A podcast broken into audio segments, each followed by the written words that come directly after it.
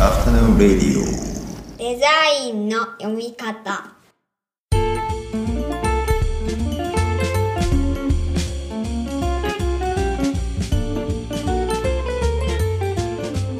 アフタヌーンレディオデザインの読み方大林博ですこんにちは中村正弘です。こんにちは。この番組は我々2人がデザインの基礎過程をプロトタイピングするプロジェクトデザインの読み方のポッドキャストになりますはいじゃあよろしくお願いします、はい、よろしくお願いします。えー今日はですねまた2人でお話をする回というかまあゲストはいないんですけど、えーまあ、こんなこと言わなくていいか えっと まあ確かにそれがスタンダードですもん。そうそう、最近、前回もちょっと気になったんですよね。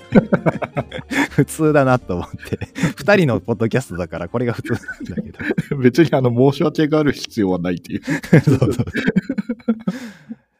えっと、まあ、お僕が会社で運営している、えーエクリっていう、えーまあ、デザイン思想メディアっていうふうに、えー最近は呼んでるんですけど、そのエクリっていうサイトを、えーリニューアルしまして、ちょっとまあそれの話を少しできればなというふうに思ってます。いや、はい少しじゃないかな、前編かな。まあ今日全編その回だと思いますね。エクリ会です。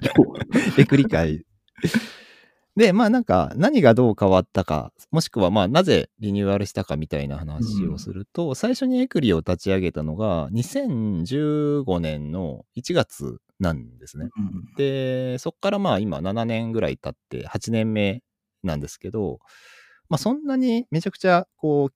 記事の更新頻度は高くないんですけど、まあ大体1ヶ月に1本とか、そのぐらいのペースで、まあだんだんこう、記事も溜まってきたので、うんなんでしょうね、もともと想定しているこう、デザインというか、ページのテンプレートみたいなのだと、まあなんかその記事を一覧しにくいっていううん。感じもあったり、まあ、あとは単純にそのデザインのモードもさすがに7、8年経つと変わってきたりとか、あとはまあその運用する中でそのエクリらしさみたいなのもだんだんこう形ができてきて、まあ自分の手から離れて独立したメディアになってきたっていうような印象。もあったりとかしたので、それでまあ、えーどんぐらい前かな ?2 年ぐらい前にリニューアルプロジェクトでということで考え始めて、で、結構だから時間かかっちゃったんですけど、5月、いつだっけな？公開したの。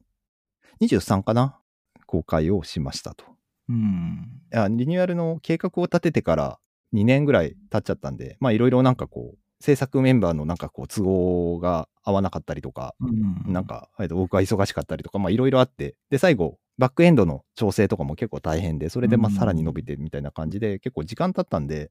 最初にもともと自分が何をやろうとしたか、若干、うろ覚えになりつつあるっていう状態で。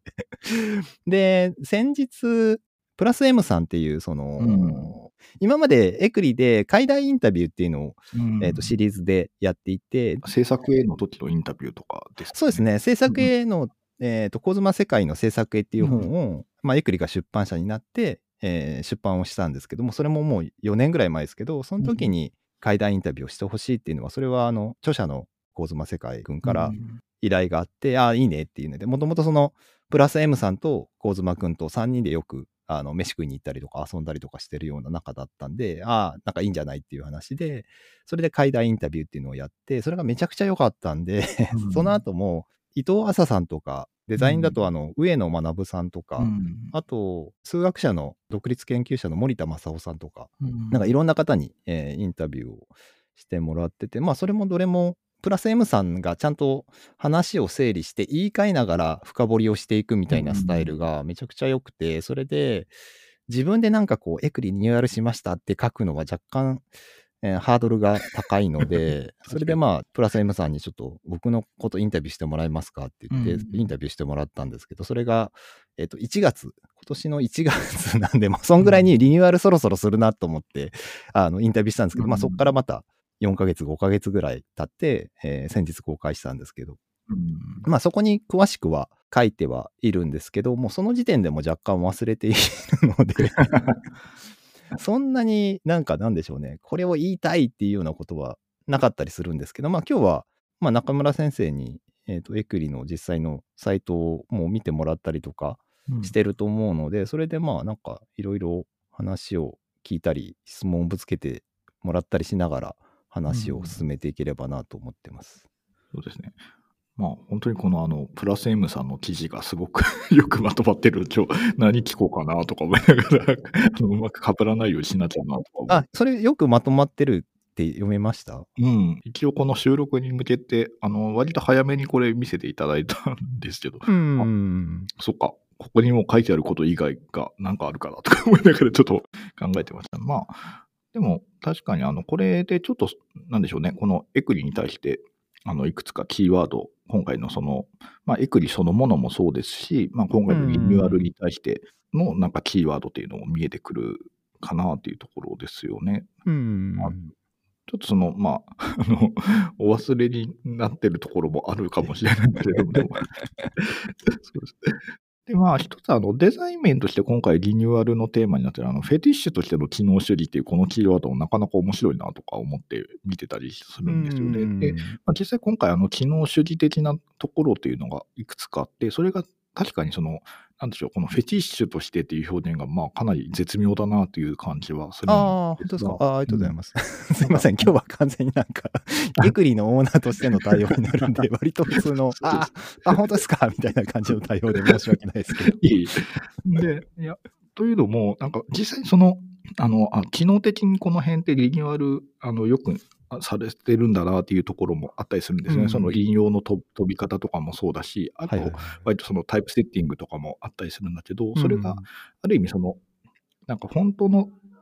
になんかその機能主義、動動線的なところで改善されてるようにも見えるし、当然そうでそうねであるし、うん同時にそれが衣装として、そういう面白さっていうのが、あの、体験させできるなっていうところも一つ、あの、なんか今回のリニューアルで感じたところで、さらに、あ、この、なんでしょうね、このインタビューが割と、あの、プラス M さんのインタビューが結構解題のような感じもするので、うん、そこでちょっと一つ、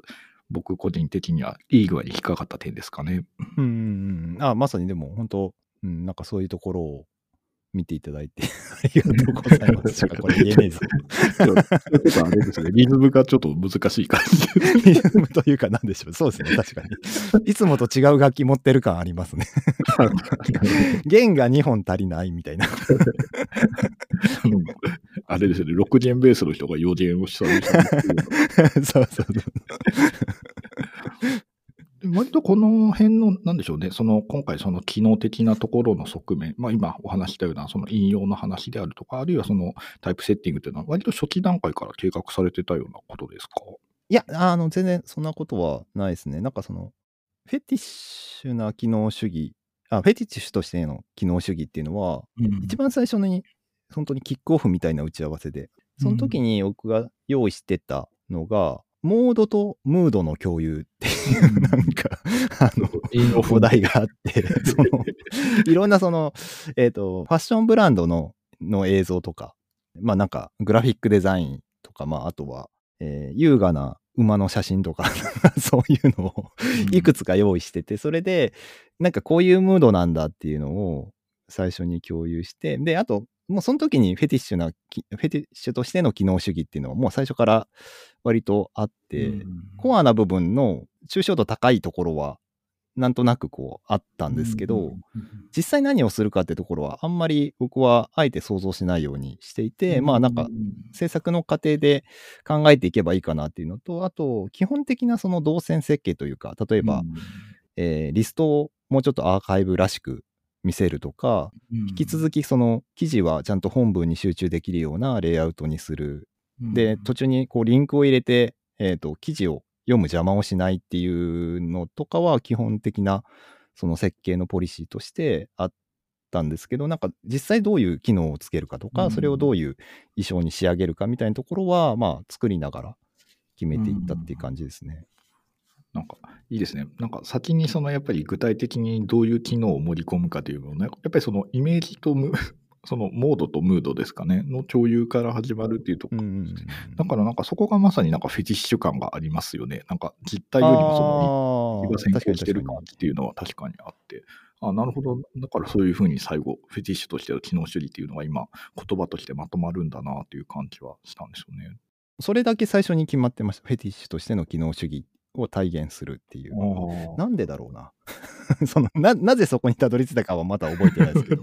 けどなんか、えっ、と、そのデザイナーが今回上村さんって言って、あの、普段もよく一緒に、あの、パートナーとして仕事をしてるデザイナーさんなんですけど、上村さんは割と普段から、割と無邪気に、これかっこいいみたいな感じの情報の交換みたいなのは、うんなんか Slack とかでやってたりとかしたので、うんなんとなく、なんか僕のムードとモードを多分一番、あの近くで理解してくれてるデザイナーさんって感じの存在なので、上村さんのところにはすぐ伝わった感じがあって、で、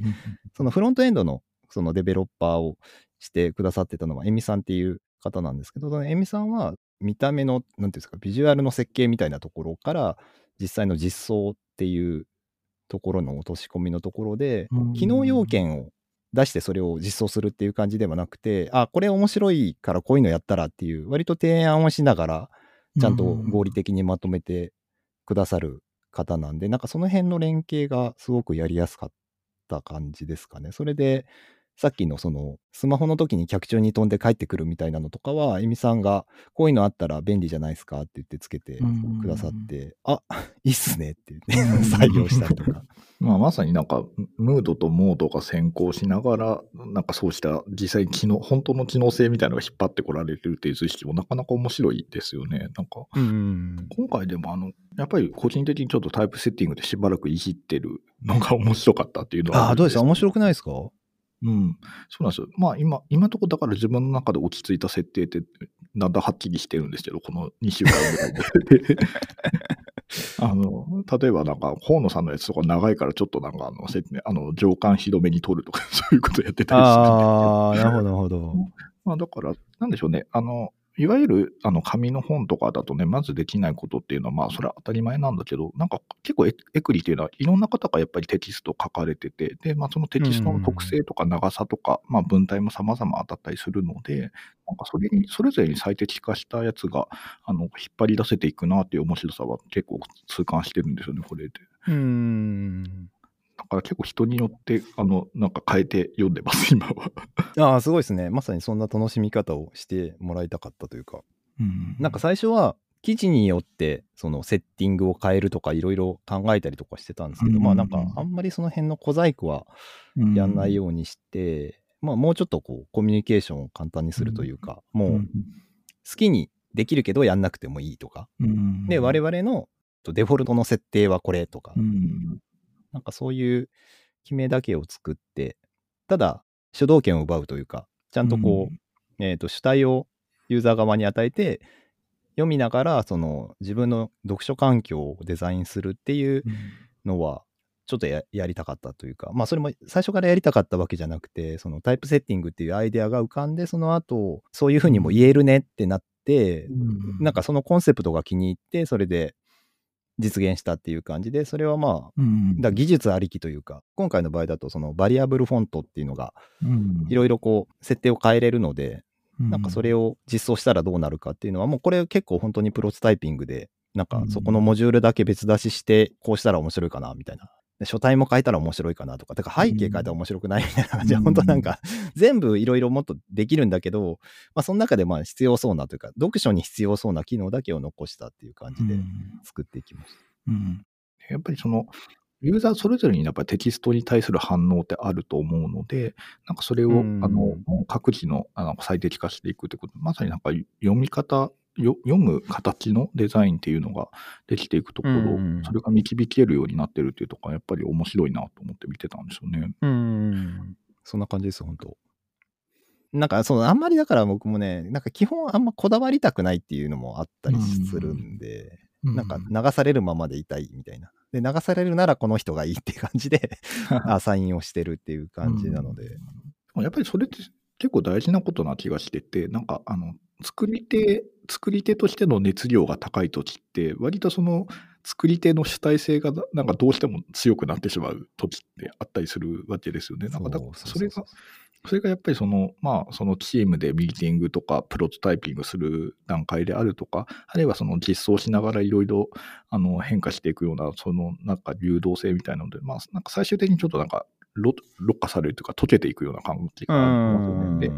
なんかいい意味でその熱が離れて、ちょっと、なんでしょうね。あの、まあ、公 性を帯びるみたいな感じが多分あるとそのプロセスで、なんか今ね、実際その2年ぐらい時間かけられて、で、なんか、いざリリースされると、なんかよく覚えてないところがあるっていう状態で、なんかすごく健康的な気がしますけどね。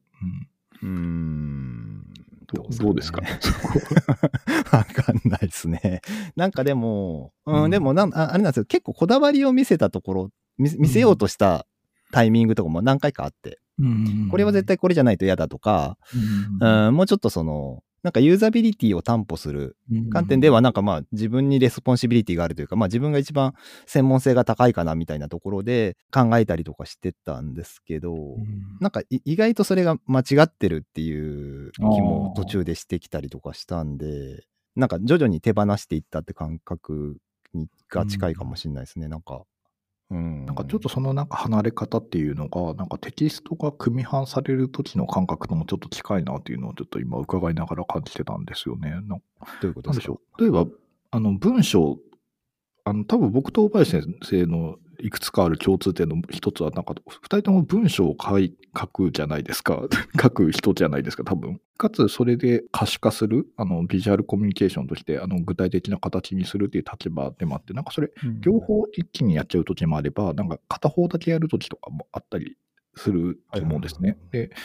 でなんかあのテキストってあの自分でこうなんか家でワードとかで書いてたりする時の熱量と、それが実際そのなんか組み半されて、そのウェブサイトなり本なり、その形として、あの、まあ自分がその携わってない場合、まあ携わってる場合もそうかもしれないけど、うんその時に自分の体からやっぱり離れた感じってすごくするんですよね。なんか、まあ、当然編集が入るということもあるんですけど、はいまあ、要は自分が作ってる時の状態から違う姿形になってたりする。うんでその時のなんかあの距離の取り方ってすごくいいなって思うんですよね。なんかへ離れてちょっと公性を帯びるっていうのと、個人の言語があの公のなんていうか言語というか、まあ、その共有値みたいになっていく。共有値っていうと大げさかもしれないけど、そういうプロセス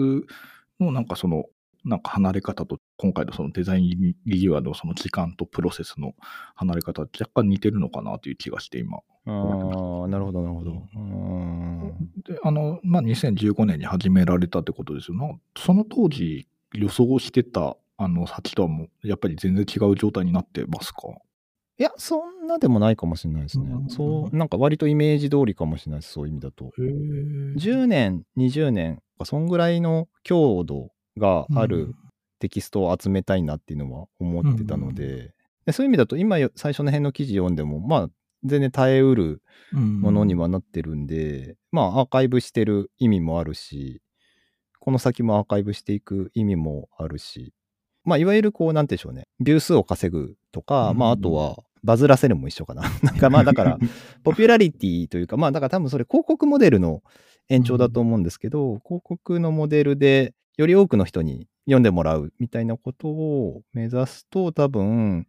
メディアの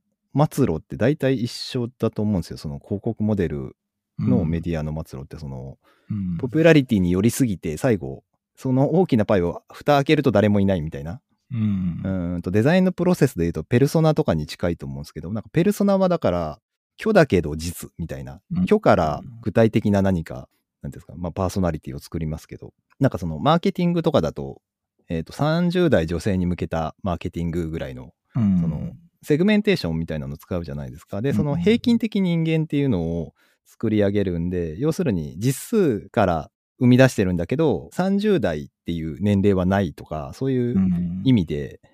平均的な人間っていうのは存在しない虚になると思うんですよ。だから虚に対して何かこうアプローチし続けてあの実に届いてないみたいな状態になるのがな大体のその広告モデルのメディアの末路だと思うんですけど、なんかその辺はもうあの割と最初から分かっていたのであんまり考えてなかったというか、うん。どっちかというとまあ骨董品屋さんみたいな感覚で やってたところはあるので、うんそういうそういう意味だとあんま変わってないかもしれないですね。うんちゃんと、まあ、なんかその趣旨に沿ったものを貯めていくっていう 骨董品屋的な。そうですね。まあなんか、あるジャンルなんだけど、あんまりそれは言語化しづらくて、で、ただまあ自分にはなんか掴んでる感覚があって、そこに沿う人たちの記事を集めて、えー枠組みを作るみたいなのが、うまあ今のウェブサイトの役割で、そこからまあ、えっ、と、テキストがアーカイブされたものから本に展開したりとか、うんテキストだとなかなか本以外に展開ってできないですけど、うんそのテキストから何かことを始めるっていう状態を作っていきたかったので、うん。まあなんか割とマイペースにやってますけど、うん。今回リニューアルしようと思ったぐらいなんで、ままあまだ全然続けれるなっていう感覚ではいますけど。うんなんでしょうね、今ちょうど骨董っていう話が出てきたんですけど、なんかね、あの僕、結構今回このエクリリニューアルにあって、まあ、ざざーっと、さすがに全部聞く位置は読めてないですけれども、それはまあ無理でしょうね、うんなかなか。で、それであの、思ったのが、あの、いや、本当に骨董屋さんのイメージ浮かんだんですよ。骨董屋とか、えあの、あるいは工芸店とかもそうかな。なんか、ーああいうところって、なんかほら、まあ、あの、そんなに大きい店とかじゃなかったりするんだけど、あの、そこになんかもう時代も国も作家も、あの、まあ、有名無名も含めて、なんかいろんなものが混ざって売ってるじゃないですか。で、それが、うん並列化されてるっていうのもあるし、それ全体で見たときに一つの像みたいなのが多分浮かんでくるんですよね。なんか本来は全然。違うカテゴリーであるはずなんだけれども、なんかだからそれが、なんでしょうね、縦割りで料理に流通するんじゃなくて、その関係性とか、うん、例えばその、なんか古い中国の家具の横に、なんていうか、その、割と今、健康品の作家のものが並んで、それでまた意味が生まれるみたいな、そういうなんかうん触発関係みたいなのも、当然骨董屋とか、ああいうところであったりするし、まあそれがある意味骨董屋とかがやるマジックの一つなのかなという気もするんですよね。なるほど、なるほで、なんかエクリって多分その、プラス M さんの話でも出てます。まあ多分デザインと哲学っていうのが、その、まあね、人間の根本的な原理として、運動としてなんか多分あるっていうところもあって、まあそれが底辺にはあるんでしょうけど、広い枠の中で、まあ本当に様々な方が執筆されてますよね。で、でもなんかそこで全部なんか共通して見えてくるなんか一つのプロポーションみたいなのがあって、それがやっぱりエクリという存在なんだなっていうのを改めて今回のリニューアルであの実感したっていうところはありますね。ど。ありがとうございます。普通に、普通に、普通にありがとうございますっていう返ししかできないようなことをいやいや考えた時間に感謝っていう気持ちです、今。んあ、あ、僕がですかあ、あ皆さん。。あそうです。あの、中村先生がエクリのことに、あの、かんを考える時間を、あの、大事な時間を割いてくださったわけですそういうことか。後でうちの骨董屋に寄ってください。あの、壺、いい壺があるんで、みたいな 感じのノリになってきてますけど。やっぱり骨董屋って、その、なんだろうな、まあその店主の趣味とかもあるかもしれないけど、一つの場として面白いですよね。そのなんかいろんなものが巡らされて、なんか全体のトーンうが出てくるん。そのエクリのその場所性みたいなのも、あの、再認識させられるリニューアルだったかなとは思ってますね。うんはい、ありがとうございます。ダメだ、これ。え、ちなみにどうします？なんか、どう、どうしますかね。え、でもこの後、そんなないですよね。なんかでもまだ喋り足りてない感じはするんだけど、なんだろうと思って。な、なんでしょうね。いつも、いつもより喋ってますよね。でも絶対聞かれてると。確かにね、なんか時間としてはね、大林先生的に話したいことがあればっていう感じですかね。存分にどうぞっていう。なんか骨董屋って話をする直前ぐらいまでなんかその話したいこと掴んでたりするんですけど、骨董屋とともになんか違うイメージに。変にキャッチーなワードが出ちゃった。そうそうそうそうそう。正解ですよね。そうだそう、思い出しました。あれですね。あの、EC 機能をつけたっていうのがめちゃくちゃでかいんだった。おー。ものが買えるようになったんです。本当だ。エクリバッグが。まあ、まだそんなに商品はエクリで出版したものとか、エクリ関連商品しかないですけど、ちょっとその読むことによるコミュニケーションっていうのも、まあそのエクリを立ち上げた当時はすごく可能性を感じてたというか、あの、面白いと思ってたんですけど、なんか買うことで、まあ交換される価値っていうとちょっと、あの、大層な言い方になっちゃうんですけど、うん、買うっていうコミュニケーションの面白さみたいなのも最近すごく感じるところがあって、それは多う分、思惑は若干当たってるとこもあって、その、一回あの、構妻世界の制作への本を、なんか透明のバッグに入れて、スナップ写真みたいなのを撮ってる人がいて、あの、え。割と有名な服のデザイナーさんなんですけど、えーなんで買うっていうのをきっかけに、うん。その本を家に置いといてもらって、いつか読むっていう状態を作りたいなっていうのが、まあ、あのあれ4年前ですけど、ぐらいからあったんで、なんかもう,、ちょっとそれをちゃんとこう、メディアとして実装したいなっていうので、うん今回 EC 機能をつけたっていうのは割と大きいところかなとすごい。あ思いました。あ、いえ、あの、骨董屋から思い出してほしい キーワードっていうか、もう確かにこ、骨董屋につながるっていうか、結局じゃあより骨董屋に近づいてるって話か。でですよね。エクリ六本木の時にも販売いくつかされてましたよね。このトートバッグはじめ。ああ、そうですね。トートバッグはだから、エクリ六本木の時のデッドストック。ゲットストック。まあでもそうですよね。やっぱり本本もそうで、まあ本に限らず何もそうです。まあやっぱり本ってその持つ所有欲みたいなのってすごくあると思うし、それがやっぱり物質としてのそのフェチズムっていうのはやっぱりあるわけですよね。だから確かにあ買うが先にあるっていうのも一つですし、本当そう思います。そうですよね。この本欲しいっていう経験って、なんかなんだかんだで自分はそこつき側から始まった気がしますね。読むよりもなんか。ああ、なんか、でもそうそう、なんかそれは軽薄って思われがちですけど、全然そんなことないというか、そこの罪悪感無駄だと思うんで、うんそうそう。なんか買うことで満たされるものっていうのは、割と正直でいたいなというか、うんテキストだけじゃなくて、えーと、売ってるものでもちょっとムードを作っていきたいなっていう感じをうん思ってるとこまさ。に骨董屋に なっていくっていう。まあ、骨董屋かな。だからより骨董屋に近い、より骨董屋が完成に、完成形に近づいてるだけっていうか、確かになんか、そういうふうにやっぱり辿っていくんでしょうね。どうしてもなんか、うんなんか本当に骨董屋な気がしてきました。あのーなんでしょうね、時代的にメディアが違うけどっていう、その、リアル店舗じゃないけどっていう。うん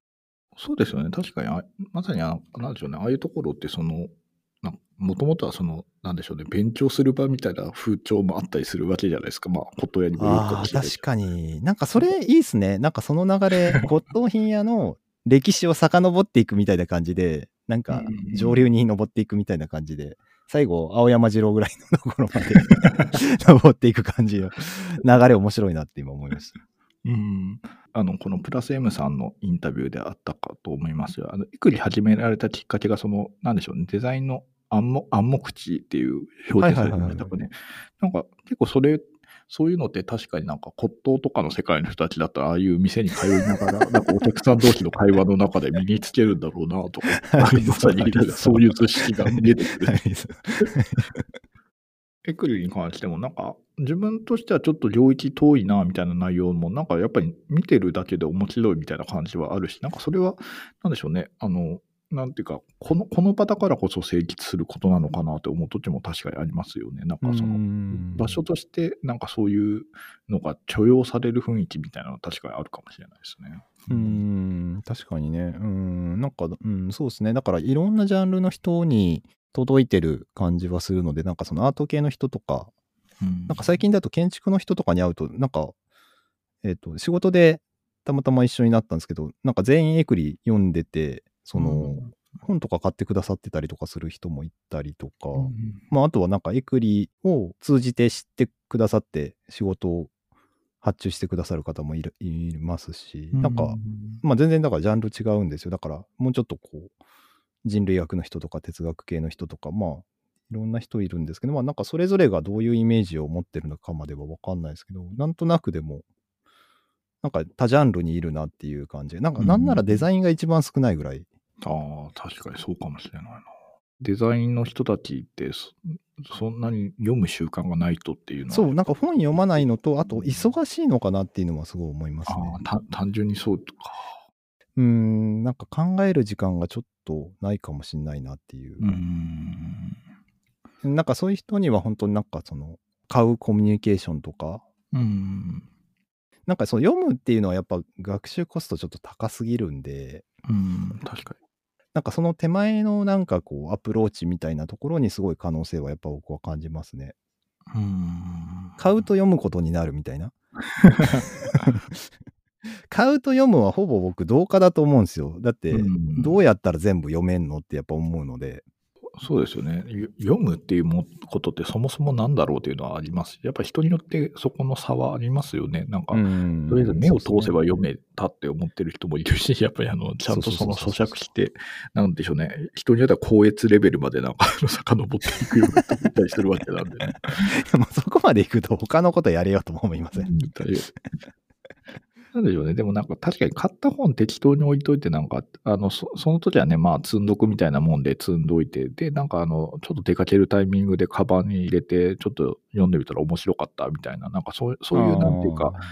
なんでしょうね。そちょっとそういうアクティブな本の付き合い方ってあると思うんですね。アクティブでちょっと気まぐれな。で、なんかエクリってちょっとそういう性格もありますよね。なんかウェブに上がってるからっていうのもあるんですけど、なんかなんとなくなんか今日はエクリの記事読みたいなみたいなタイミングっていうのがちょっと気まぐれに来た時にそこにある感じは ありがたいような気がします、ねえーそれはさすがに僕からは分かんない意見なのですごい参考になります。あね もう完全に今普通に読者としての感想です。いやいや、全然ありがたいですよ、それは。はい、じゃあ今日は手前味噌の話しながら、いろいろとご意見、ご感想いただき、なんか、最初から最後までなんか調子が変な感じがしますけど、いつもよそよそしい回ですよね。そうそう読者の方になんかゲストに来ていただいてるみたいな体制になっちゃいます。この辺りにしましょうか。はい。では皆さんまた次回お会いしましょう。この後も素敵な午後をお過ごしください。